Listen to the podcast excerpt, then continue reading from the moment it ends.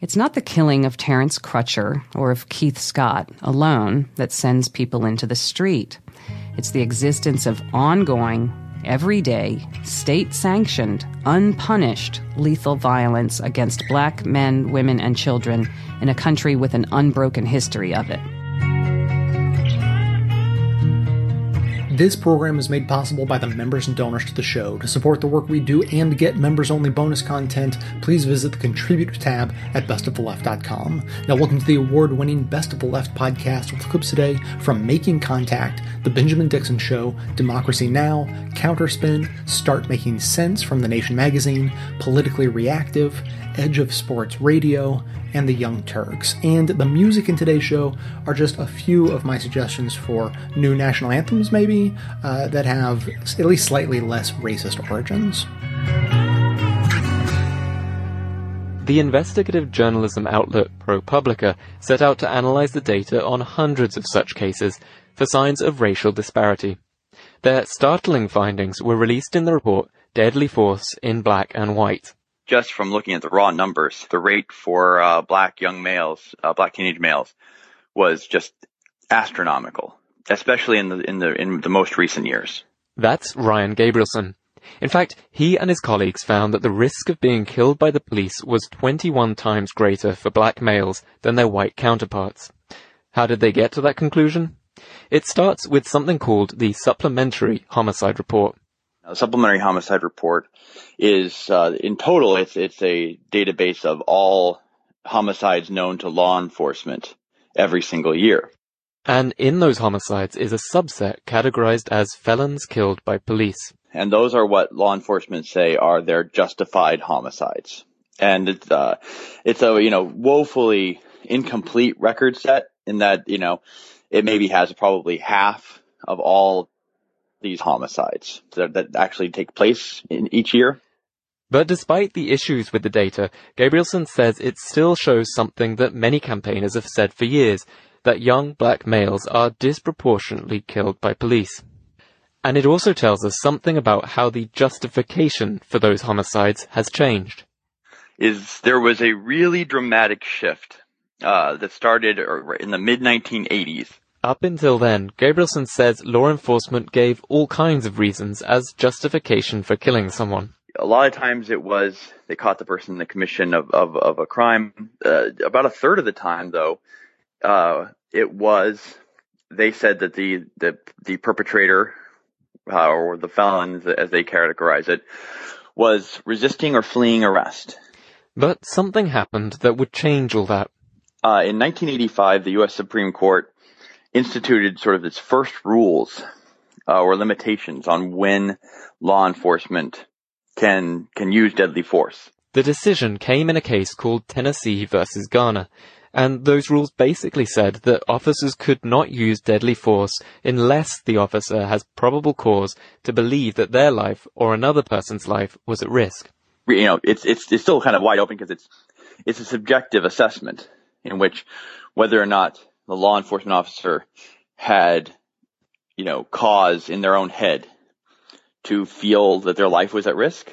And so that's pretty wide latitude, but it was still, you know, saying, it basically said you can't shoot somebody purely because they're not complying with your commands to halt and be arrested. And remember, up until 1985, that had been justification for killing a suspect. And so you would have expected to see this drop off in homicides.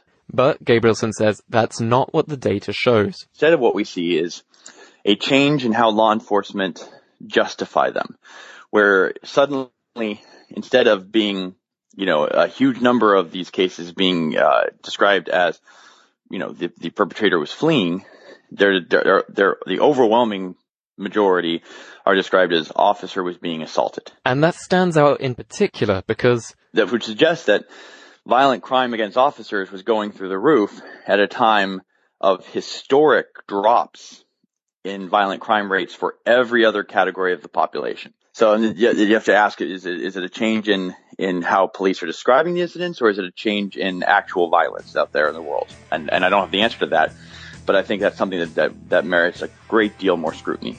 The ProPublica article Deadly Force in Black and White is online at propublica.org.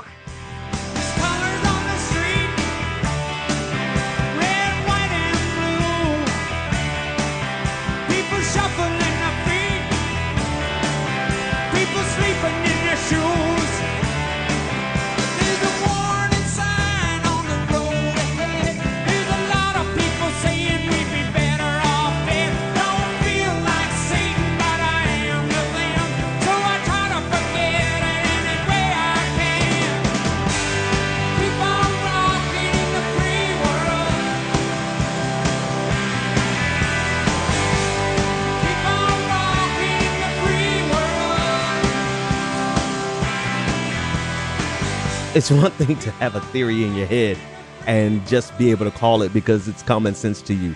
It's another thing to actually hear audio of people confirming what you have already known for years.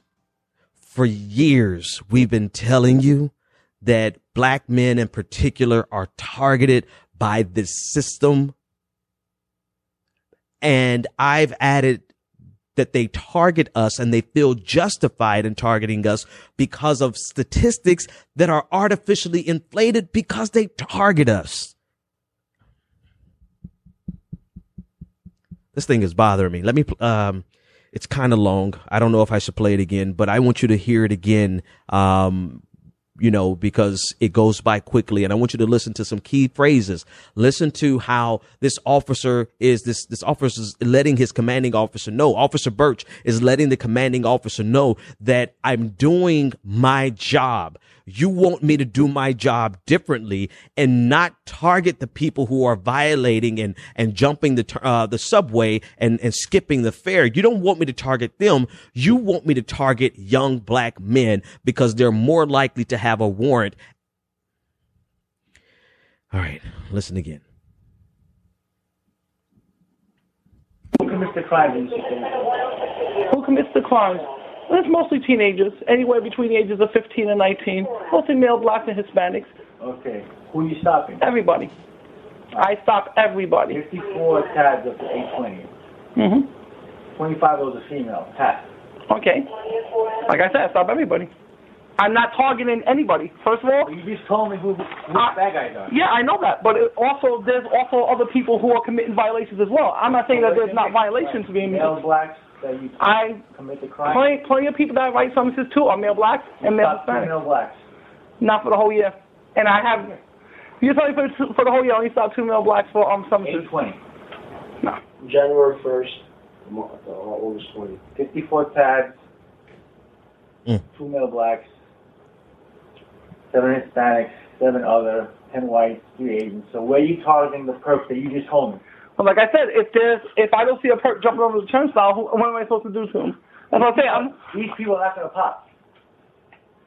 You How do I know that? I chance a, a female Hispanic that I stopped, and she said they did pop actually for a warrant, and I arrested her.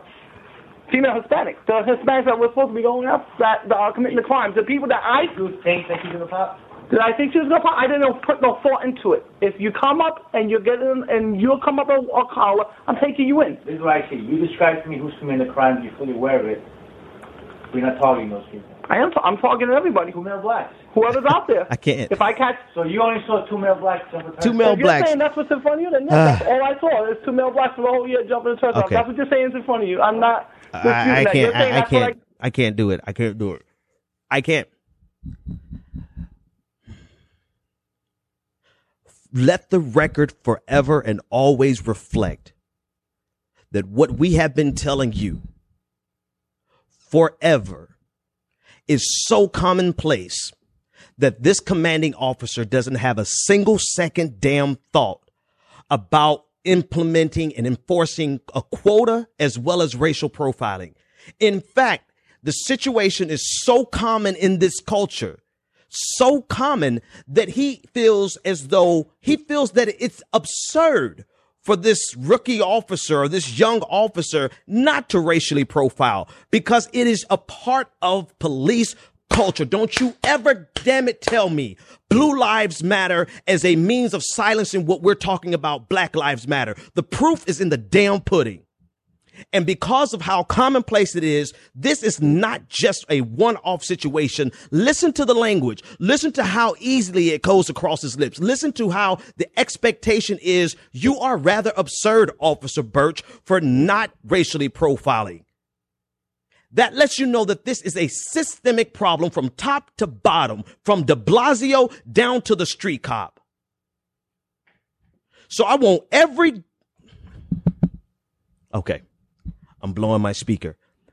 Every person who has ever tried to say it's a, uh, uh, uh, uh, uh it's, it's, it's our imagination. We're exaggerating.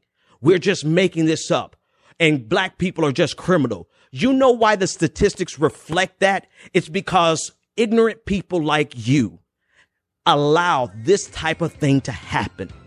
And as long as we stand by and let this happen, it will continue to target and inflict a systemic oppression on black young men. On the boats and on the planes, coming to America, never looking back again. They're coming to America. Oh, Don't it seem so traveling light today in the eye of the storm. In the eye A Justice Department investigation has concluded Baltimore police have carried out a practice of racially discriminatory policing by systematically stopping, searching, and arresting black residents at a disproportionate rate. Deputy Assistant U.S. Attorney General Vanita Gupta outlined the findings at a news conference in Baltimore Wednesday. We conclude that there is reasonable cause to believe that BPD engages in a pattern or practice conduct that violates the Constitution and federal anti-discrimination law. BPD engages in a pattern or practice of making unconstitutional stops, searches, and arrests. Using enforcement strategies that produce severe and unjustified disparities in the rates of stops, searches, and arrests of African Americans. Using excessive force and retaliating against people engaging in constitutionally protected expression. These violations have deeply eroded the mutual trust between BPD and the community it serves, trust that is essential to effective policing as well as to officer and public safety. The problems in Baltimore didn't happen overnight or appear in a day. The pattern or practice that we found results from long-standing systemic deficiencies in the BPD. The Justice Department launched the investigation following the death of Freddie Gray, who died in 2015 of spinal injuries sustained in police custody. Although charges were brought against six police officers over Gray's arrest and death, none has been convicted and all remaining charges have been dropped. Deputy Assistant U.S. Attorney General Vanita Gupta outlined how African Americans are routinely targeted in Baltimore. The city's African American residents and African American neighborhoods bore the brunt of this activity. Out of the data we surveyed, the police department made roughly 44% of its stops in two small, predominantly African American districts that contain only 11% of the city's population. African Americans accounted for 95% of the 410 individuals the police department stopped at least 10 times. Indeed, one African American man was stopped 30 times in less than four years, with none of the stops resulting in a citation or a criminal charge. We also found a pattern or practice of excessive force. For example, officers frequently resorted to physical force when a person did not immediately respond to verbal commands, even where the person was posing no imminent threat to the officer or others. Officers were ending up in unnecessarily violent confrontations with people in mental health, uh, with mental health disabilities. We have seen communities throughout the country that improved policies and enhanced training and de-escalation and dealing with people in crisis can actually enhance officer safety and reduce the need for force. BPD also violates the First Amendment by retaliating against individuals engaged in constitutionally protected activities. Officers frequently detain and arrest members of the public for engaging in speech that officers perceive to be critical uh, or disrespectful and BPD officers use force against members of the public who are engaging in protected speech. The 163 page report said, quote, supervisors have issued explicitly discriminatory orders, such as directing a shift to arrest all the black hoodies in a neighborhood, unquote. The DOJ also found Baltimore police use unreasonable force against juveniles and people with mental health disabilities. Officers also showed gender bias in handling sexual assault investigations. For more, we're joined by two guests. Baynard Woods is a freelance journalist who writes for The Guardian. His recent article is headlined, To Baltimore's DOJ investigation into police finds vast racial disparity. He's editor at large for the Baltimore City paper. And Ralikh Hayes, activist and coordinator of Baltimore BLOC, a grassroots collective. We welcome you both to Democracy Now! Let's begin with Baynard. Can you lay out these findings um, that the Justice Department has just released in this 163 page report? Sure. I mean, it's, it's a really striking. On the one hand, it's what everyone and, and especially Baltimore's black residents have been saying, but the specificity of the data that was collected by the Department of Justice in the specific targeting of African American neighborhoods, which goes back to the city segregation that, um, because the city is so segregated by targeting certain neighborhoods, they're also targeting certain populations, specifically the city's black population. And so you just have these vast, as, as we were just hearing, these vast discrepancies of, of more than 80% of all pedestrian stops are of African Americans. 95% of all of the stops, uh, of all of the people stopped more than 10 times um, while driving. And so you see these, and, and the Department of Justice is very clear in linking it back to the city's zero tolerance policy, um, which was set out to clear corners. And many of the, the, Mid-level supervisors who were trained in that period are still directing their officers to behave in such a way. And so that single decision or series of decisions has these wide-ranging uh, consequences that you were just talking about. Baynard, can you explain what a Terry stop is? Yeah, so Terry stop is the Terry versus Ohio. Comes from the, the Terry versus Ohio Supreme Court case. And it's what you're legally justified to do um, if you're if you want to pat someone down, if you believe, if you have reasonable articulable suspicion that someone is engaged in criminal activity, you can detain them for a very brief period of time um, in order to make sure that they aren't armed and to investigate. And this came up a lot in the Freddie Gray trial, in the Freddie Gray case of the trials of the officers that it was an argument of whether he was arrested in that long period of detention or whether it was a Terry stop. And uh, the prosecution continued to argue that, and the, the Department of Justice report backs it up, that it was, it exceeded the norms of a Terry stop, which should be very brief and interrogatory, and then the person is free to go. Um, and overall, um, why this is so significant right now. The significance of these findings, um, among them, uh, talking about one individual who was stopped how many dozens of times over just a few years. Of course, African American. Yeah, so there was a guy who was stopped 30 times over the course of the period of the investigation, and, and none of the stops resulted in any charges, criminal charges, or even traffic citations. And you see this through the report over and over again, even after excessive force is used. Someone will be tased or beaten, punched in the face, and then no charges are ever brought um, against the individual. As I was walking an endless bread line, my landlord gave me a two week deadline. The local paper printed a better headline. Ah, this land is not for you and me. This land is their land, it is not our land. From your plush apartment to your Cadillac Carland, from your Wall Street office to your Hollywood starland. Oh, this land is not for you and me. And take your slogan and kindly stow it. If this is our land, you'd never know it. Let's get together and overthrow it. Hey, this land was made for you and me. One note among many on corporate media reaction to the killing by police of this week Terence Crutcher and Keith Scott.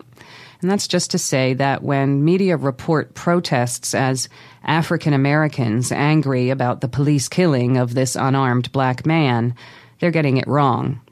It's not the killing of Terence Crutcher or of Keith Scott alone that sends people into the street. It's the existence of ongoing, everyday, state sanctioned, unpunished lethal violence against black men, women, and children in a country with an unbroken history of it, of which whatever latest example is just that. Coverage that doesn't acknowledge that key fact is unlikely to advance the conversation.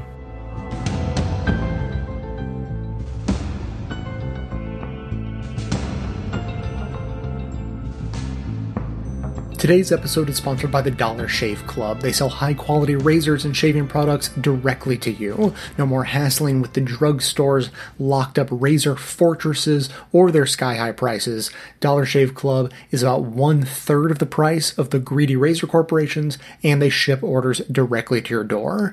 And right now, they're going to give you your first month free when you join the club. Just go to dollarshaveclub.com slash best and pick a razor that works for you from their lineup of amazing blades, and that's all there is to it. For a first class shave, choose their executive blade and combine it with their Dr. Carver's shave butter for the smoothest shave ever. Here's your chance to see why over 1 million members love Dollar Shave Club. Dollar Shave Club is so confident in the quality of all of their products, now you can get your first month in the club for free, just pay for shipping. After that, it's just a few bucks a month, no long term commitment, no hidden fees. There's no reason not to do it, so get yours at dollarshaveclub.com slash best today. That's dollarshaveclub.com slash best.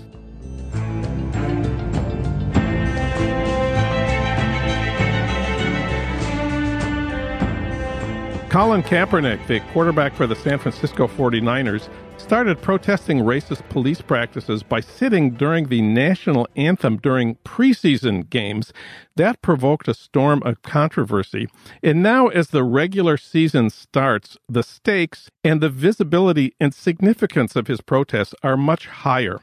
For comment and analysis, we turn, of course, to Dave Zirin. He's sports editor of The Nation. He's the author of eight books on the politics of sports, most recently, Brazil's Dance with the Devil, the World Cup, the Olympics, and the fight for democracy. He's a frequent guest on ESPN, MSNBC, and Democracy Now! And he also hosts his own weekly podcast, Edge of Sports Radio. It's on Panoply. Dave, welcome back. Oh, it's great to be here. Thanks for having me. So last Sunday was opening day for the NFL. How big is the NFL's opening day for the USA?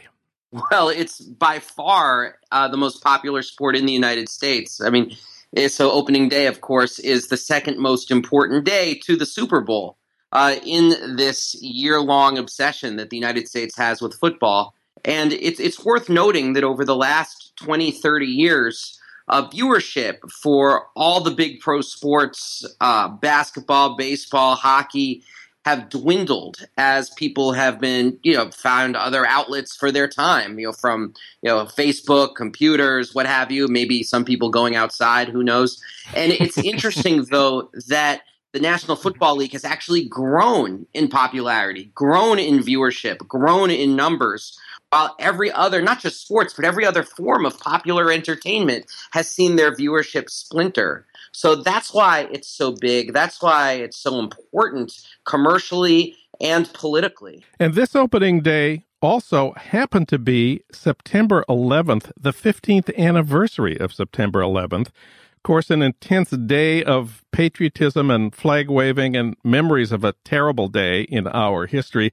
George W. Bush, of course, was our president on September 11th, 2001. Did he attend the memorial ceremonies at the World Trade Center in New York on Sunday? Oh, I think you know the answer to that one, John. Uh, no, that's not where George W. Bush was. He was in uh, Arlington, Texas at the Dallas Cowboys opener um, against the New York Giants. He was part of the 9/11 festivities there. Uh, I've got festivities seems like such a ghoulish word, but when you think about the fact that both at the Cowboys Stadium and at stadiums around the country, they would have all of this pageantry. They, they let bald eagles loose to fly around the stadium. They had military warplanes flying overhead. They unfurled flags the size of small states. And all of this what was done uh, not just because the National Football League cares so much about September 11th, but there has been there is so much synergy, corporate synergy, political synergy, military synergy that exists between the National Football League and uh, the Pentagon and the Department of Defense. I mean, it's no coincidence that the NFL has exploded in popularity over these last 15 years since 9 11. This has been part savvy marketing by the National Football League to ally itself with our permanent state of war, and part savvy marketing by the Department of Defense and the Pentagon, which has pursued partnership after partnership with the National Football League. Meanwhile, for the weeks leading up to opening day, Colin Kaepernick had been protesting against police violence against black people by sitting during the national anthem the 15th anniversary of 9 11 must have been the toughest time imaginable for other NFL players to join him in acts of solidarity. What happened on Sunday? Well, you did have a small committed group of NFL players who either kneeled during the anthem or they raised their fists in the style of John Carlos and Tommie Smith from 1968. But in addition to that, uh, it's reported that there are now about 70 NFL players who are in a regular text message conversation with Colin Kaepernick to discuss what can be done to make themselves more visible. And so, what I thought what you saw on Sunday was really just an unprecedented challenge to the NFL's power structure. I mean, the NFL usually does not brook dissent, it does not uh, brook players sitting during the anthem or raising their fists. It does not allow for that sort of thing. I mean, the NFL doesn't allow for players to have different colored shoelaces when they take the field. I mean, they are that buttoned down. And yet, here are players breaking that. And the NFL really has had to just sort of take a step back and let it happen. And that's Roger Goodell, the commissioner, but he's really the the hand puppet of the 31 NFL owners, and they've clearly made it clear to him that uh, that there should not be some big crackdown on players who dissent. And I don't think it's because NFL owners have somehow magically morphed overnight into being people who care deeply about issues of uh, police violence, Black Lives Matter, and the importance of dissent. I don't think that's it at all. Um, I think what it is is that they realize that this incredibly lucrative uh, golden goose that is the National Football League.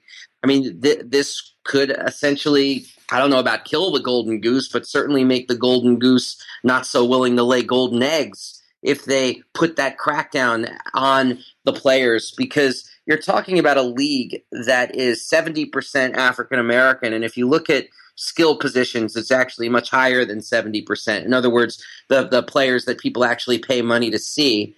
And yet, if you look in the ownership corridors, it's 0% African American. Uh, head coaches, 17% African American. Executives, 22% African American. So you're talking about an imbalance at work here. Yet it's an imbalance that is also predicated on players accepting that imbalance. And so if players want to protest, they're going to protest. And NFL owners, I think, are looking at this situation and saying, we need to handle this in a very ginger fashion.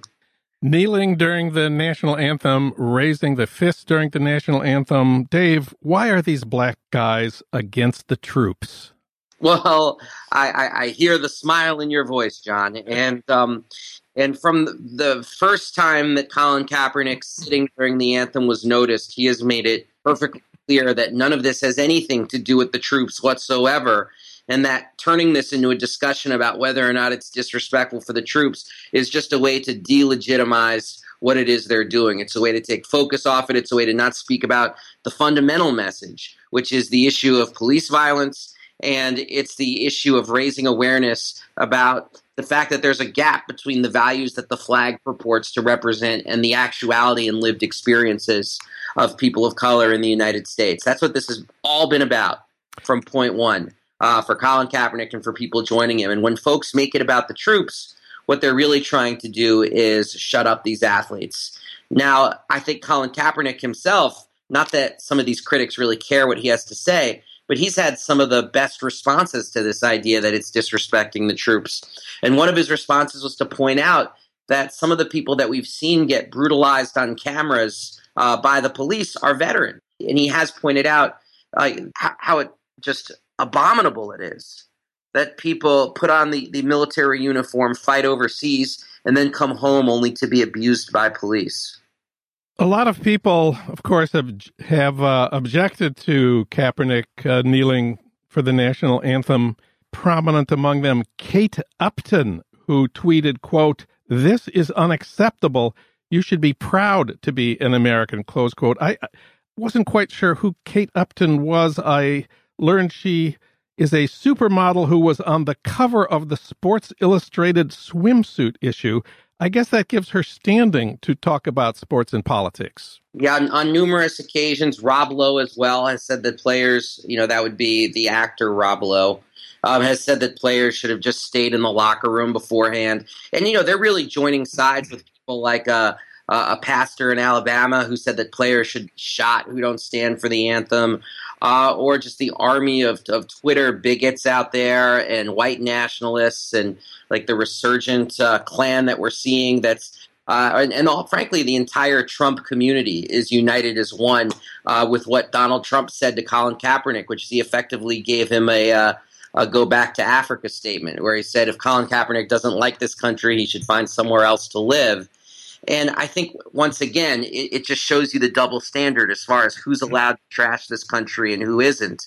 Um, interestingly enough, a couple of things that also happened on Sunday um, in Philadelphia, uh, where fans have never been known to uh, be overly polite.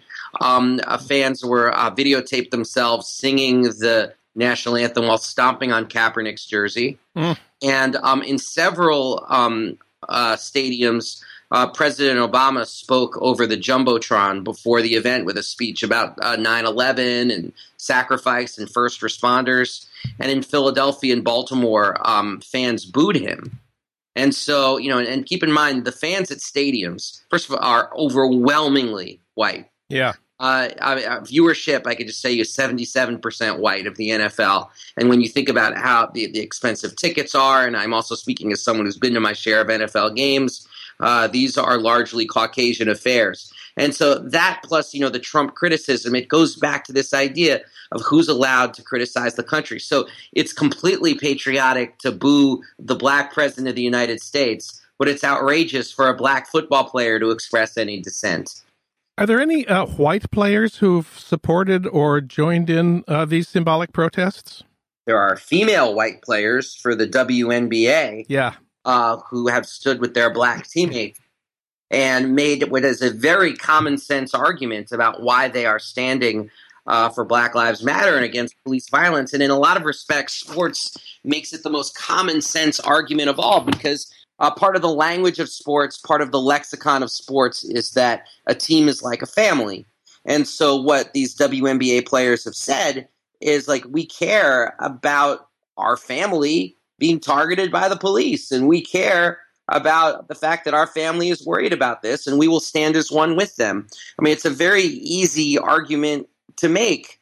And while we've seen white players embrace Colin Kaepernick and give verbal support to Colin Kaepernick, we haven't seen any white NFL players actually take that knee or raise that fist.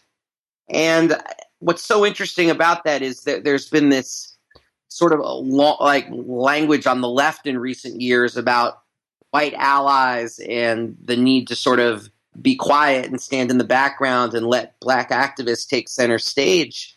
And I think what you see here, though, is like the crying need for white athletes to take a center stage against racism. Yeah. Not because white people should be in the leadership of anti racist struggle. I'm not arguing that at all, but because it would take a tremendous amount of weight pressure and criticism off of the shoulders of the black athletes who've been leading up to this point.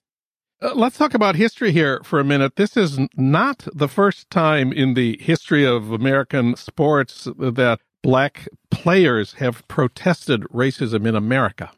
No, not not even close. And it's not the first time that um, athletes have protested the national anthem either. Uh, what makes this time different is that the athletes aren't being punished for it the way Mahmoud Abdul Rauf, the NBA player, was punished in 1996 when he was uh, kicked out of the league, when he was fined, when he was suspended, all because he wouldn't come out for the national anthem, even though there was no NBA rule that said anything about what players had to do during the anthem. Or you think about John Carlos and Tommie Smith, most famously, who raised their fist during the national anthem at the 68 games in Mexico City. And they were threatened with their medals being taken away. They were kicked out of the Olympic Village, and they eventually left uh, Mexico City before the Olympics were done and were pariahs um, in the Olympic and athletic community for years thereafter. This is a very different situation right now. And I spoke a little bit about it before, about it speaking to the racial imbalances between who has actual power in the NFL and who um, people are paying money to see. But it also speaks to the fact that there's a movement in the streets that uh, the p- people in power in the NFL are very conscious of. And there is a social media environment that allows players to really connect immediately with the people who care what they have to say. And that's very different from Mahmoud Abdul Rauf, who was isolated in his view and who in 1996 did not exactly have a large grassroots struggle around him that was looking to stand with him. One last thing on the history. Didn't Jackie Robinson write in his autobiography that he couldn't sing the anthem or salute the flag because, quote, I know that I am a black man in a white world? Yeah, he wrote, and he wrote that. It's interesting, like in 1972, at the end of his life, and said his opinion hasn't changed from 1947 when he came wow. into the league, or uh, I believe it was uh, uh, when he was born, and I believe that was 1919. So he, he gave these dates and said, in these years, that fundamental truth has not changed for me. And Jackie Robinson, interestingly enough, is of course also a World War II veteran. So, I mean, this idea that uh, people who are protesting the flag, particularly people of color, are somehow disrespectful to vets. Uh, that's disproven by the memory of Jackie Robinson. It's all, and also it's disproven by a worldwide trending hashtag, Veterans for Kaepernick, that has come up in the last couple of weeks of vets who are taking pictures of themselves and posting them of them sitting or kneeling during the anthem at sporting events to show like hey don't use this sort of like mythical vet who hates free speech and hates people of color speaking out about police brutality as some sort of tool to beat Colin Kaepernick over the head with. What is this land, America? So many travel there. I'm Wish me luck, my lovely, I'll send for you when I can, and we'll make our home in the American land. As an anti consumerism advocate, I would like to encourage you to shop less, don't buy things you don't need, and get everything you can get used from a place like Craigslist. You will save yourself a boatload of money and reduce the endless flow of new stuff getting shipped across the world because that seems more convenient than meeting a neighbor. Failing that, try a locally owned small business. Failing that, if you're left with no choice other than to buy something from a place like Amazon, then at least there's a way you can do it and support this show at the same time. Simply click through to amazon.com, amazon.ca, or amazon.co.uk from the banner at bestofleft.com and shop as you normally would. Better yet, click through on the link to your country's Amazon store only once and then bookmark that link to use every time you shop. Your shopping experience will be identical to normal. It will cost you nothing extra, but 7 to 8% of the cost of your order in soulless corporate blood money will be siphoned off and used to tremendously support the production of this show. Thanks for doing the right thing, whether that be rejecting consumption altogether, consuming sustainably, or at least consuming in a subversive way.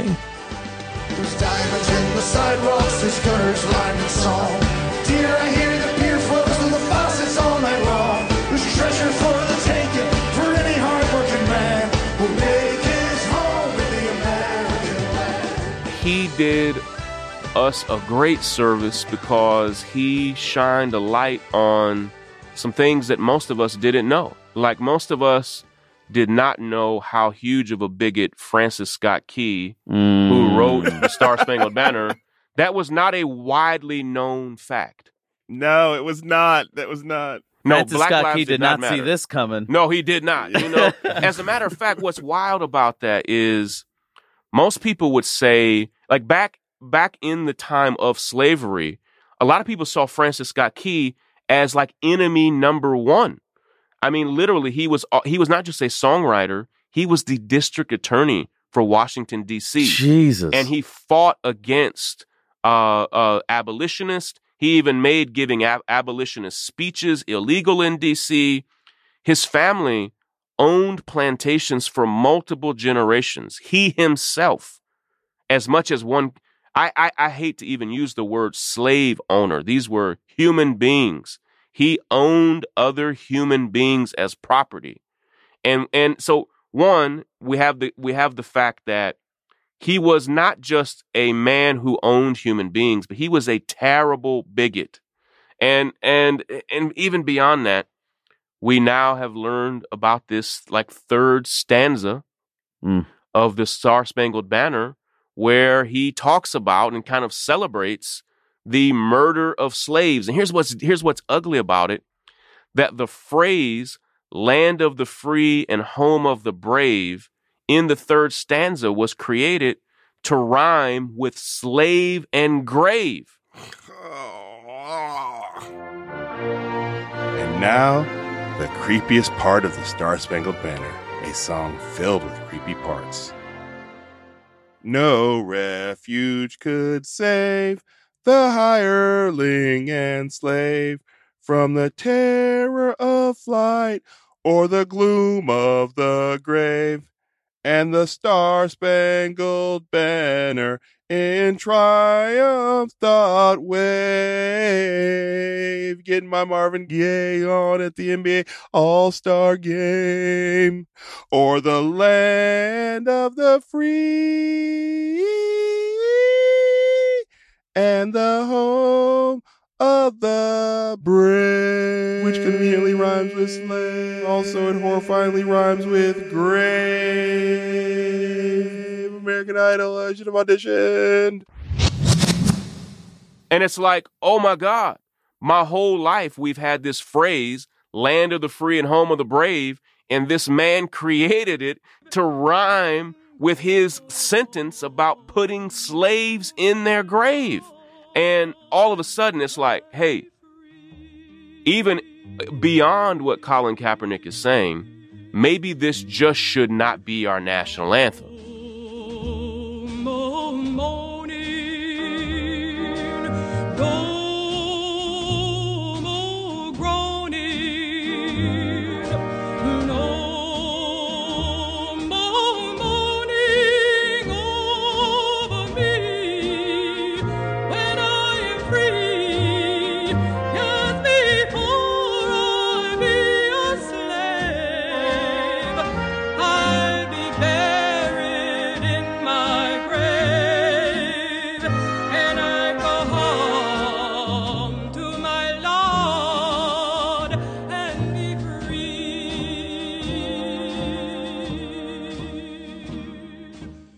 Now I've got two sets of choice words. This has been such a swirling week of athletic struggle that I've got words for both all of the people who protested this past Sunday at NFL stadiums as the anthem played.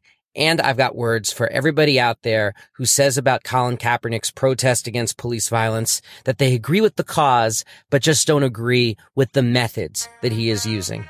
So first, let's talk about last Sunday in the NFL where a small group of players risked their careers, their endorsements, and their livelihoods, and they did so through the simple act of refusal. They refused to be a prop for the cameras. They refused to swallow their concerns about racism and police violence in order to please the needs of their employers. They refused to be intimidated by sports radio talkers bashing their character or an online army of shameless thugs threatening their lives with the casual click of somebody ordering a book off of Amazon. They stood in the proudest tradition of athletes who use their platform for social change, and they have already felt a backlash that almost note for note would ring familiar to anyone acquainted with what that last generation had to endure. Before naming the players who chose to stand against the current, it is worth setting the stage.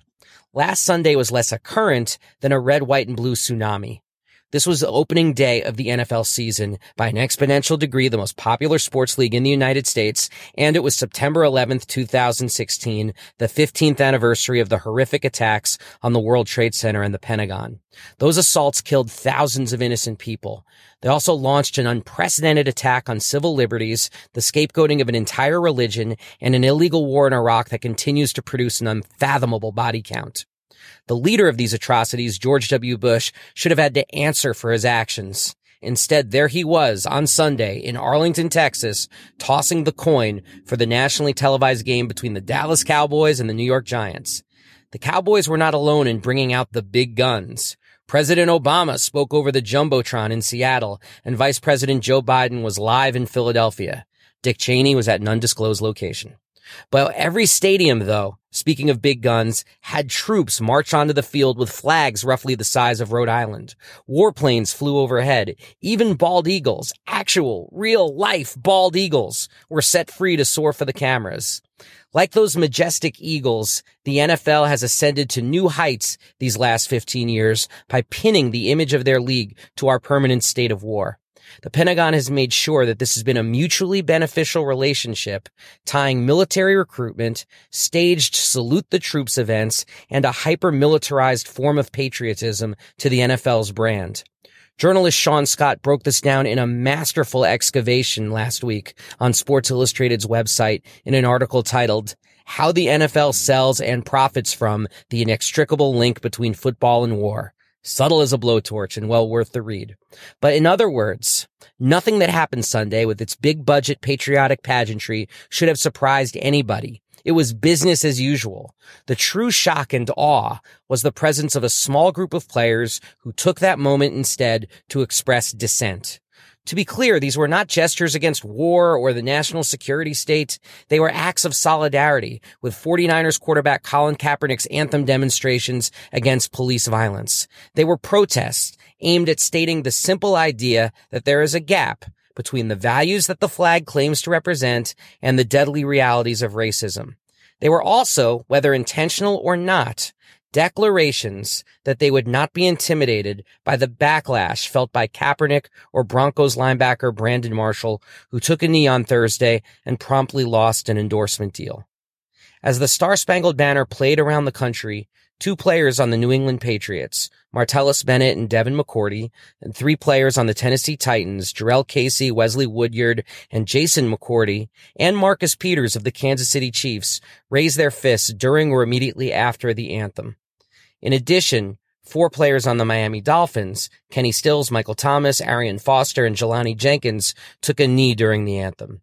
The Dolphins gesture was all the more dramatic because it took place across the field from the Seattle Seahawks who linked arms in a gesture of team unity and solidarity after efforts to make some sort of statement about police brutality were snuffed out because according to the NFL Network's Ian Rapoport, the Seahawks originally planned to kneel together, hand over their hearts, but some players close with the military objected. Never mind that these protests have had nothing to do with the military. This mere perception was enough to suppress a small group of proudly outspoken Seahawks players who wanted to show Kaepernick that they were on his side. This endless howl that any action on Sunday should be interpreted as being, quote, against the troops and disrespectful to the memory of 9-11, no matter the actual words of troops or 9-11 families, stretched from a sector of the Seahawks locker room to anonymous Twitter bigots to celebrities Rob Lowe and Kate Upton. It's an absurd argument meant to derail and delegitimize the actual issue that's trying to be raised, the extrajudicial killings of black people. The pressure to stay in line was strong enough to compel a group of political players in Seattle to stand in line. But the capitulation of the Seahawks was overshadowed by these other gestures that not only defy the political agenda of the league, but also its top-down corporate structure. They are gestures that stand as a rebuke to those in the NFL audience that cheer for black bodies on the field, but rage against black voices. Jay Busbee at Yahoo Sports called what is happening a quote, quiet insurrection, end quote. It is an apt description, but this is an insurrection we can only see if we get beyond the noise.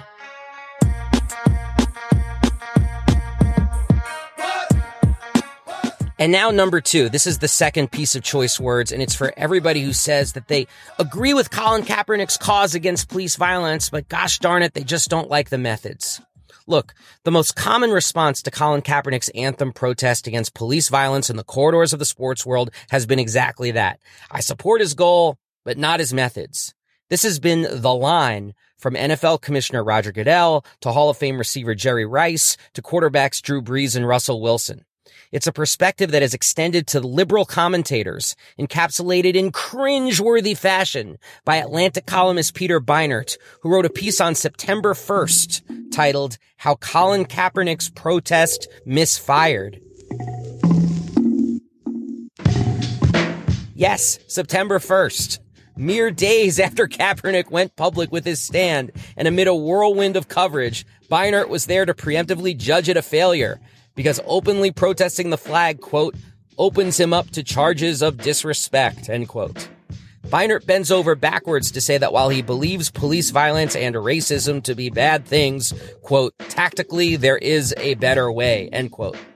One wonders if we'll see a mea culpa from Beinart and many others, because as the NFL season begins, Kaepernick is looking like a tactical maestro. Not only did his team, the San Francisco 49ers, keep him on the roster when many predicted he would be cut, but the team pledged $1 million to organizations dedicated to, quote, the cause of improving racial and economic inequality and fostering communication and collaboration between law enforcement and the communities they serve here in the Bay Area, end quote.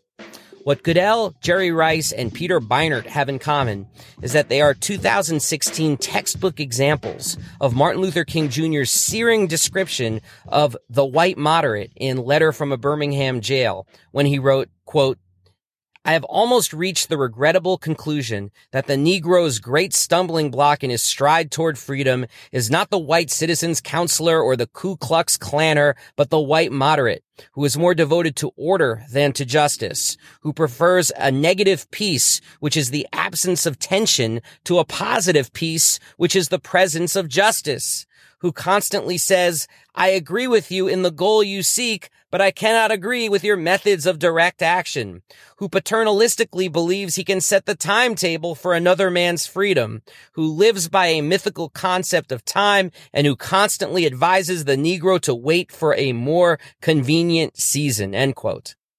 The season is clearly now.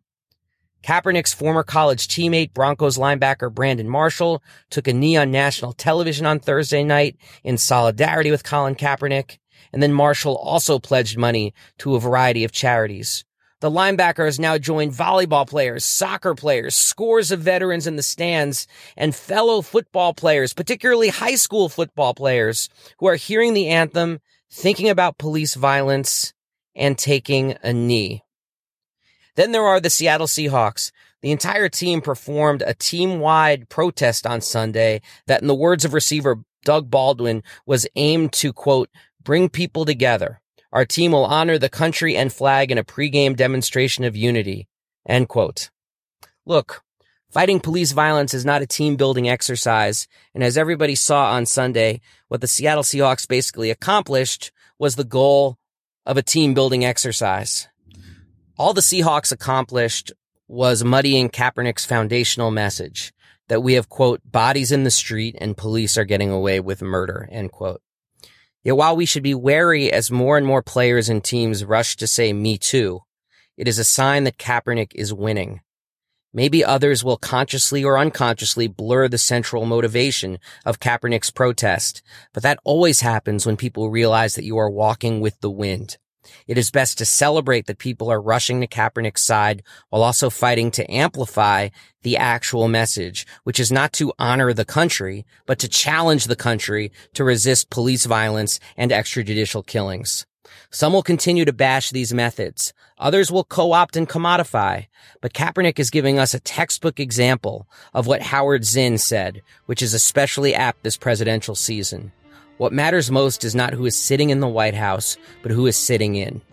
In this case, it's kneeling, not sitting, and it has been strikingly effective.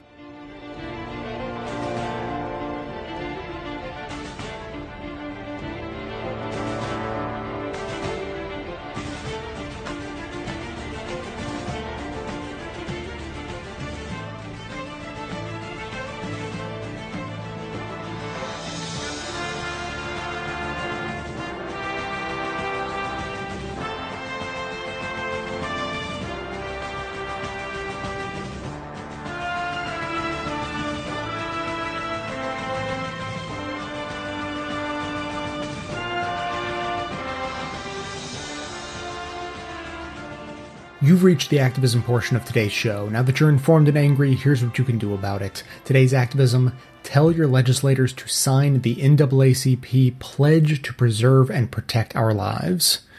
Colin Kaepernick is successfully keeping a difficult conversation in the spotlight that many Americans would rather ignore. The best way to show support for him and his resilience under intense public ridicule is to directly support reforms to correct the systemic racial injustice in this country.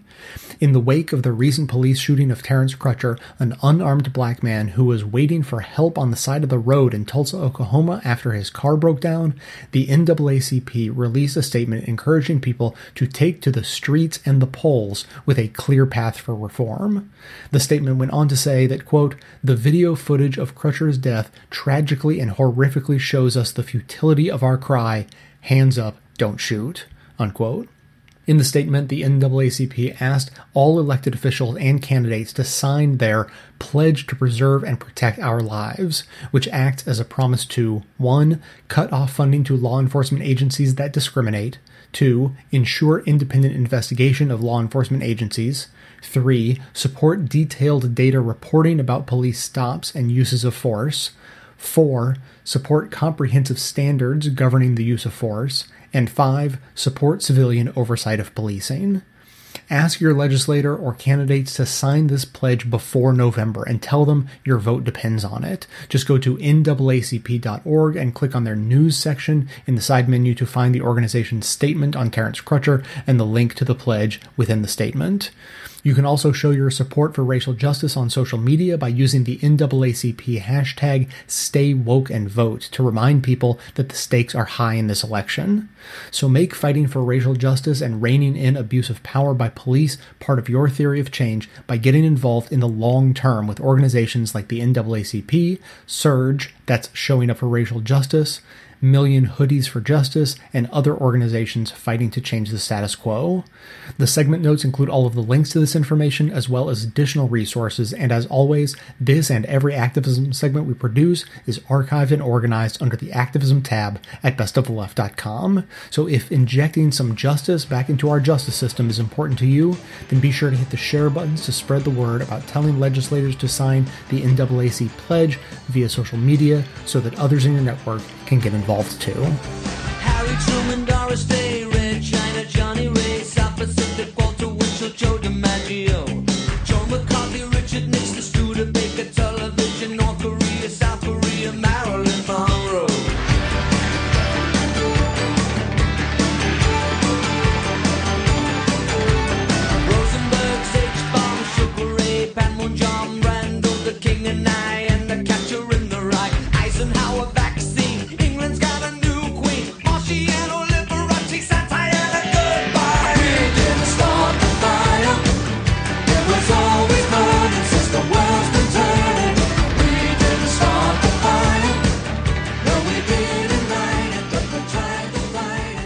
We Americans learned a lot about ourselves this week, and we have 49ers quarterback Colin Kaepernick to thank for it.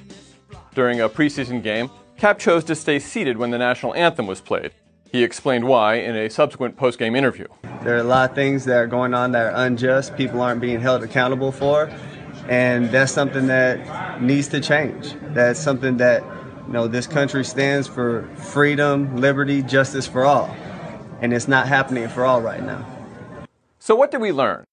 Well, for one, we discovered that a lot of people think it's disgraceful that a professional athlete would sit during the national anthem to draw attention to the plight of African Americans, and that many of these people have a favorite word to describe that kind of athlete. A lot of us also learned something new about the Star Spangled Banner. Most of us already know that the Star Spangled Banner was written by Francis Scott Key to commemorate the U.S.'s successful defense of Baltimore's Fort McHenry from the British during the War of 1812. But what many of us didn't know is that the anthem doesn't end after the first verse, and that the third verse includes this bit. No refuge could save the hireling and slave from the terror of flight or the gloom of the grave. As The Intercept's Jon Schwarz pointed out, this line refers to the killing of American slaves who fled from their owners during the war to fight on the side of the British, who promised to grant the slaves freedom after the war. So it turns out that the American anthem itself celebrates the killing of African Americans. That's irony for you. Never one to pass up an opportunity to talk with cameras around, Donald Trump said that Kaepernick should find a country that works better for him. I think it's I think it's a terrible thing, and uh, you know he'll uh, maybe he should find a country that works better for him. Let him try. It won't happen. Trump is himself an expert in not leaving America, if only based on the five draft deferments he received during the Vietnam War. Even those who did not object to Cap's political stance took issue with his method of protest. As New Orleans Saints quarterback Drew Brees said, the flag is, quote, sacred. And while Brees has a point that for many Americans, patriotism has essentially become a religion, and as a result cannot be questioned, I'm not sure we need to treat the flag quite as gingerly as many of Kaepernick's critics seem to feel. After all, this country has been through a lot a devastating civil war, two world wars, the Great Depression, the September 11th attacks, the Taylor Swift Calvin Harris breakup, and it's still going strong. And yet, some people feel that the flag should be completely protected from use as a prop when criticizing what's going on in the country it represents. That during the national anthem, we need to create, for want of a better term, a safe space for the flag. It's one thing to criticize the United States, but to do so during the national anthem, well, that's just downright offensive. It's not, well, politically correct. Thankfully, as a nation, we've been through this dance before. In the 1960s, black athletes like Muhammad Ali, John Carlos, and Tommie Smith all leveraged their athletic prowess and the powerful symbolism of the flag to raise awareness about the struggles faced by African Americans. At the time, they were vilified, called all sorts of colorful names, and received death threats, yet today we honor them as national heroes and legends in the struggle for civil rights. So if there's one more thing we can learn from this latest incident, it's that we should focus the conversation on whether we agree with the content of what people say, rather than what harm they're ostensibly doing to the flag when they say it. Because let's be honest, the American flag has survived much, much worse.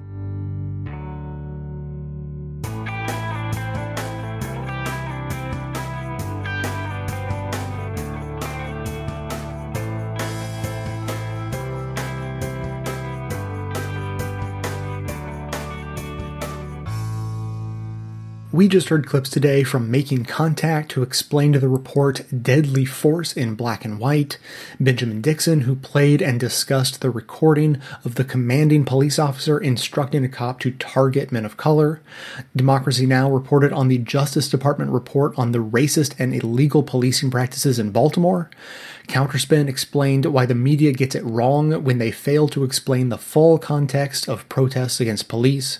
Start Making Sense from The Nation spoke with Dave Zirin about the Colin Kaepernick protest. Politically Reactive highlighted what we learned about the national anthem thanks to the Kaepernick protest. Dave Zirin, this time on his show Edge of Sports, laid out his comments about the protesters and their detractors. Our activism for today is for you to push your legislators to sign the NAACP pledge for our lives, and of course, to stay woke and vote. And finally, we just heard Malcolm Fleschner from the Young Turks explain why focusing on the sanctity of the flag is missing the point entirely.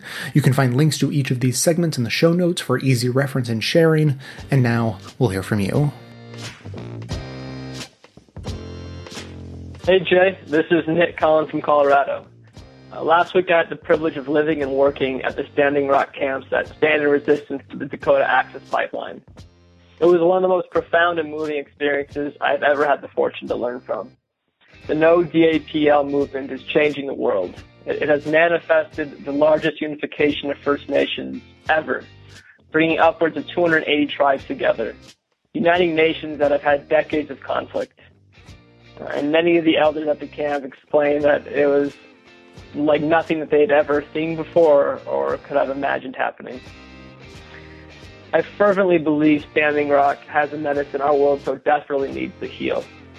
Even as a settler, I was welcomed with love and open arms. In fact, it was the most loving, inspired, and grounded community I've ever been a part of. Standing Rock changed me, and has given me new eyes and a new heart with which to understand the world. If you can go to Standing Rock, even for a few days, please go. Not only does the movement need your support, but you will grow and develop immensely from the experience.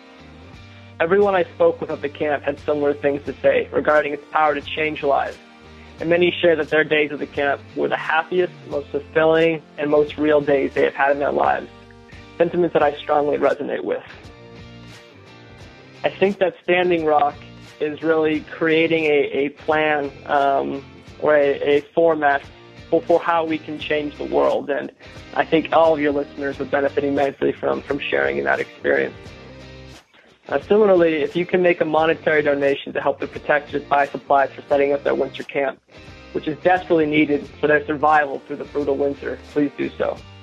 There are a number of funds that you, funds that you can donate to. Uh, and to find out more about them, you can go to Yes Magazine's recent article titled How You Can Support Standing Rock. Thanks for all you do. Oh.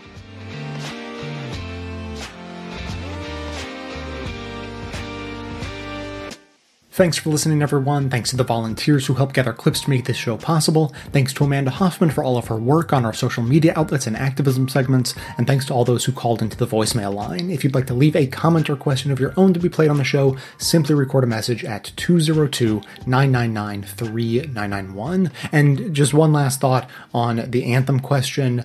Uh, let's not forget the most obvious choice of all American Pie. And I knew if I had my chance that I could make those people dance and maybe they'd be happy for a while. You see, using that as our national anthem would even solve the whole sit, stand, kneel controversy because, of course, I would insist that they always play and sing the eight and a half minute version. So everyone would be sitting or kneeling or slouching or leaning or otherwise just trying to keep themselves upright. I mean, you cannot expect Americans to stand up for eight and a half minutes straight. So, problem solved. Uh, now, to follow up on uh, the call we just heard, we just totally unrelated but somewhat related. I, I happen to get a message from a listener with a very similar situation going on to the Dakota Access Pipeline down in Big Bend, Texas. Listener writes, I am from North Dakota and I now live in the pristine area of the Big Bend in far west Texas. ETP, they're the same folks threatening up north laying their pipeline. Uh, they are laying a pipeline here, threatening our water, our archaeological and sacred grounds, our dark skies, and our future right now. The Native Americans from the group AIM Central Texas, that's AIM, American Indian Movement, are on their way now to the small town of Alpine, Texas for a big march to and a vigil at the historic site that is being destroyed right now. If you look at a map of the spaghetti that are pipelines across the country, the Big Bend has not one noodle yet. So, wrote in asking for my help spreading the word you can get all the details you want at uh, Twitter and Facebook are Defend Big Bend and of course defendbigbend.org. So Energy Transfer Partners is the same company. Uh, they are proposing a pipeline that could potentially provide the infrastructure necessary to open the area to fracking. Of course, that's doubly and triply bad for all kinds of reasons. And the news on the Defend Big Bend website says that 34 local landowners have already been served with eminent domain lawsuits so far. That's as of March 21st. And under Texas law, a pipeline company is not even required to prove that its facilities will be in the public good. That's that was sort of the idea behind eminent domain. Uh, it turns out in Texas that doesn't matter. Uh, nor is there any means for a landowner to challenge the eminent domain ruling. Awesome. Uh, so, if you're in the region, there is a solidarity march going on in support of Standing Rock and to bring attention to their own impending pipeline this Friday, September 30th in Alpine, Texas. If you're in the area, definitely just go to the website for all the details. Again, defendbigbend.org. Keep the comments coming in. As always, the number again, 202-999-3991. That is going to be it for today. Thanks to everyone for listening. Thanks to those who support the show by becoming a member or making one-time donations, as that is absolutely how the program survives. Of course, everyone can support the show just by telling everyone you know about it and leaving glowing reviews on iTunes and Stitcher. Help us in our mission to aggregate and amplify the best progressive media by joining up with us on Facebook and Twitter and sharing all of the great content we put out there. And And for the details on the show itself, including links to all of the sources and music used in this and every episode, all that information can always be found in the show notes on the blog. So, coming to you from inside the Beltway yet outside the conventional wisdom of Washington, D.C., my name is Jay, and this has been the Best of the Left podcast, coming to you every Tuesday and Friday, thanks entirely to the members and donors to the show from bestoftheleft.com.